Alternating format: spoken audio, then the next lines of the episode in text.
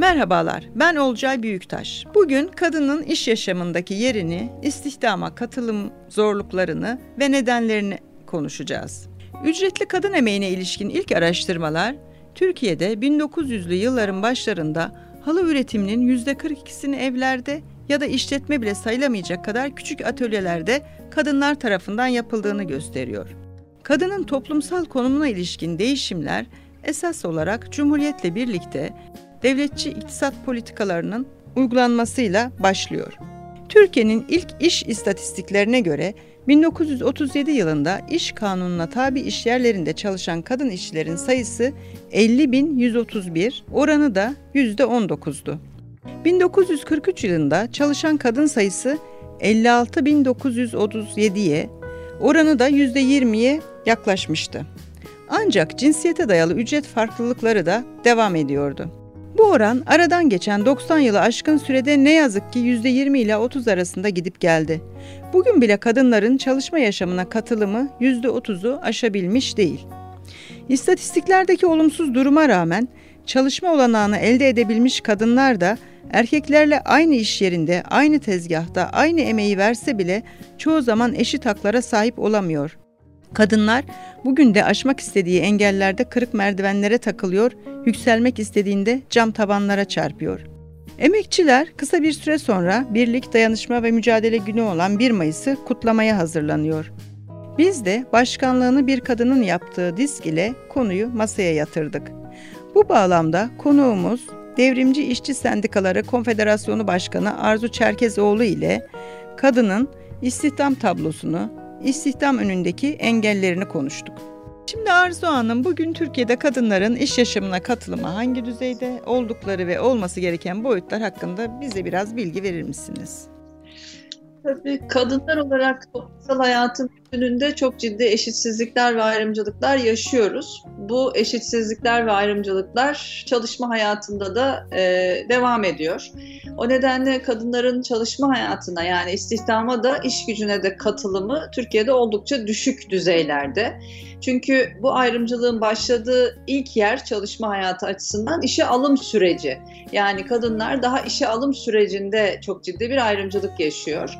Ee, bir de kadınların iş gücüne ve istihdama katılımının önündeki en önemli engel kadına yönelik, e, kadına özgü işler olarak tarif edilen çocuk bakımı, yaşlı bakımı, ev işleri gibi e, bütün bakım hizmetlerinin kadının üzerinde olması kadınların çalışma hayatına katılımının önündeki en önemli engel. Yani çalışmayan kadınlara neden çalışmıyorsunuz diye sorulduğunda çok yüksek oranda cevap çocuğuma bakıyorum, ev işlerini yapıyorum ya da evde yaşlılar var onlara bak bakmak zorundayım biçiminde oluyor. Mesela erkeklerin çalışmama nedenleri arasında böyle bir e, başlık yok. Dolayısıyla kadınlar hem e, kadına yönelik, kadına özgü işler olarak tarif edilen çocuk bakımı, yaşlı bakımı, ev işleri gibi işler kadının üzerinden alınarak toplumsallaştırılmadığı için, kamusal bir bakış açısıyla ele alınmadığı için ikincisi de işe alım sürecindeki ayrımcılıktan dolayı e, iş gücüne de istihdama da katılamıyor ve yüzde otuzlar düzeyinde hala Türkiye'de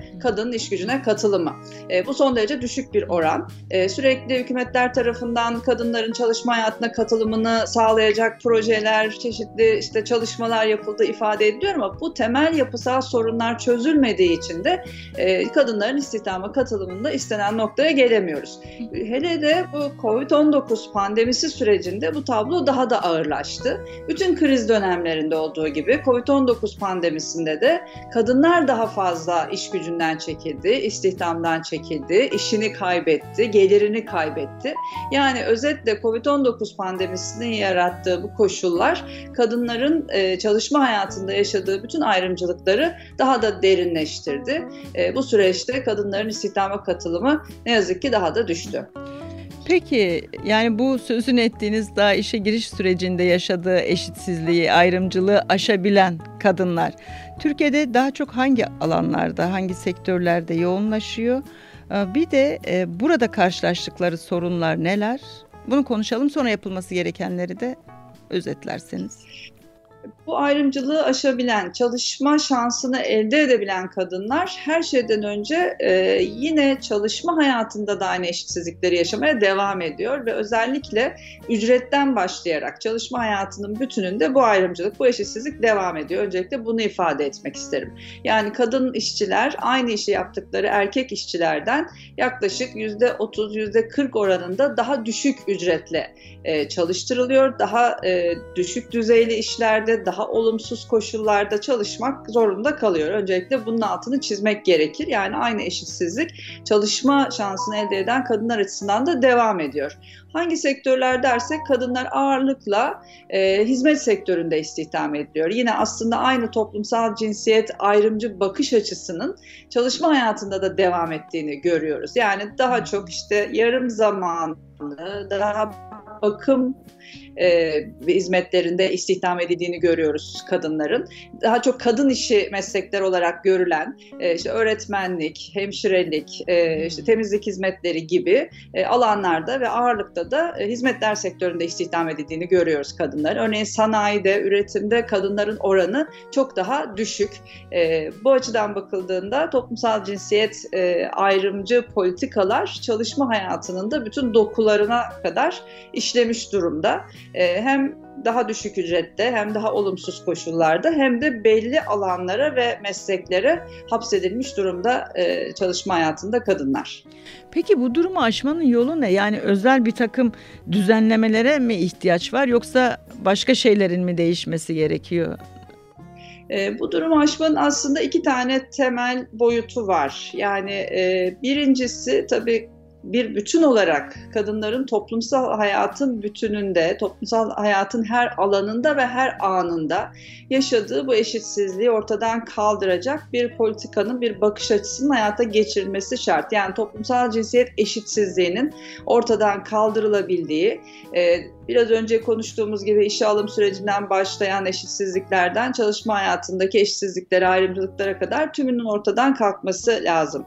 İkincisi de çalışma hayatına kadınların katılabilmesi açısından kadına özgü işler olarak tarif edilen işte e, ev işleri, çocuk bakımı, yaşlı bakımı gibi işlerin mutlaka ama mutlaka kadının üzerinden alınması, kamusal bir bakış açısıyla ele alınması, yani yerel yönetimlerden merkezi idareye kadar e, bütün e, kamu otoritelerinin üzerine düşeni yapması, her mahalleye bir kreş açılması, sanayi bölgelerinde 24 saat açık örneğin kreşlerin olması, yaşlı bakımının e, yine kadınların üzerinden alınması, ev işlerinin bu anlamda yine yeniden organize organize edilmesi yani kadınların çalışma hayatına katılımının önündeki temel engellerin bir kere kaldırılması şart. Ve çalışma hayatında da bu toplumsal cinsiyet ayrımcı bakış açısının ortadan kaldırılarak kadınların eşit koşullarda, erkeklerle eşit koşullarda, eşit ücretle e, çalışabileceği bir çalışma hayatının inşa edilmesi. Yani aslında tepeden tırnağa yapısal sorunlarımızın e, çözümüne dair adımlar atılması şart. Yoksa bazı işte projeler yapmak, kadınları çalışmaya özendiren e, bir takım hani e, iletişim hmm. yöntemleriyle mesela bu sorunların çözülmediği yıllardır görüldü. Peki şimdi içinde bulunduğumuz haftada diyelim emek haftası diyor aslında e, emek örgütleri buna biraz da. İşte 1 Mayıs'ı kutlayacağız. E, işçinin, emekçinin dayanışma günü, mücadele günü.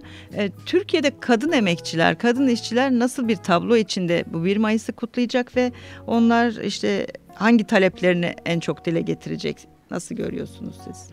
2022 ee, yılı 1 Mayıs'ına gerçekten 1 e, Mayıs sonuçta işçi sınıfın uluslararası birlik mücadele günü, e, dayanışma günü ve bütün dünyada işçi sınıfı 1 Mayıs'ta alanlara çıkarak sorunlarını, taleplerini ifade eder. Nasıl bir dünyada, nasıl bir ülkede yaşamak istediğini ifade eder ve bu konudaki mücadele kararlılığını ifade eder.